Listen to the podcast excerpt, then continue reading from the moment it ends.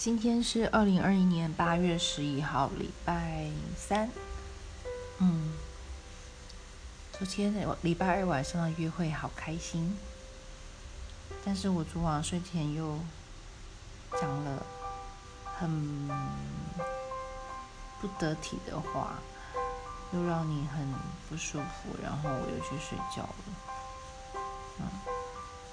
对不起。好吧，我们今天灵修有点硬，好吧，你就听听吧。今天主题是从自由出发去征战。耶稣装备我们，让我们能自由的生活，但生活的压力和攻击临到我们时，常令我们无能为力。但是借着祷告及彼此支撑，我们能有信心、真理、公义、平安、上帝的话语和各样由神而来的资源。我喜欢保罗所描述的军装形象，呈现出这内在现实的外在真相。真实的军装写照正是神在我们灵里所扮演的角色，他在基督里遮盖我们，帮助我们并保护我们。好好思考一下，腰带，我们的真理是谁？耶稣基督。护心镜，我们的公义是谁？耶稣基督。盾牌，为我们的信心创始成终又是谁？耶稣基督。头盔，我们的救世主是谁？耶稣基督。宝剑，道成肉身的是谁？耶稣基督。鞋子，和平的军是谁？耶稣基督。记住，我们不是为了胜利的结果去征战，乃是从胜利出发去征战。基督已赢得了胜利，我们并不是等待未来的某一次胜利。基督的死而复活已为这胜利封上了印，我们所欠的债已被还清，这就是我们穿戴基督的原因。因为我们知道神借着基督已经将他的能力赐给我们，这力量能拆毁堡垒，释放我们得以自由。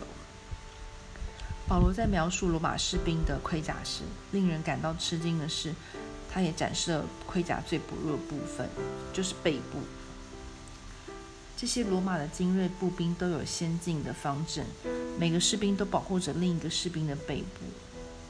从字面上解释，他们真的是各为各，互为后卫，就是互相给予对方信任跟支持。有人会说，这意味着你的军装不仅仅是为了你，我的军装不但能保护我，也能保护你。这就是为什么我们需要在彼此间谈论上帝的真理，相互代祷，分享上帝的信实，这是多么的重要。那我们来祷告。主啊，今天求你用你的军装来装备我，让我做好准备，准备好迎接胜利。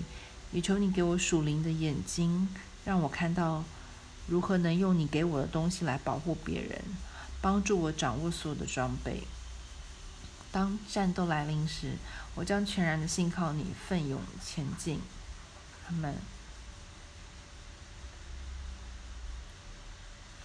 箴言第14章15节，愚蒙人是话都信，通达人步步谨慎。所以不要相信每一句话，所以你昨天也不要相信我之前讲的话，好吧，忘记我是愚昧的人。罗马书第13章14节，总是要披戴主耶稣基督，不要为肉体安排去放纵私欲。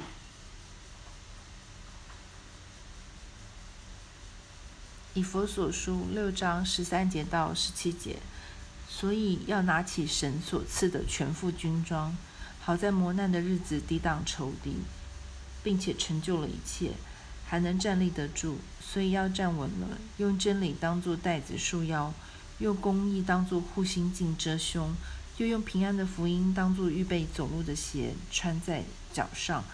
此外又拿着信德当作盾牌，可以灭尽那恶者一切的火箭，并且戴上救恩的头盔，拿着圣灵的宝剑，就是神的道。这个章节非常重要，以弗所书6章13节到17节，就是我们耶稣在我们身上的装备。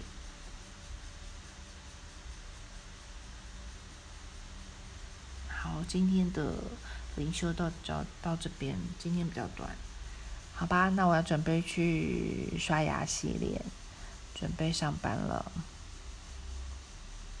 对不起，请你原谅我昨天的胡言乱语。好啦，上帝爱你，我也爱你哦。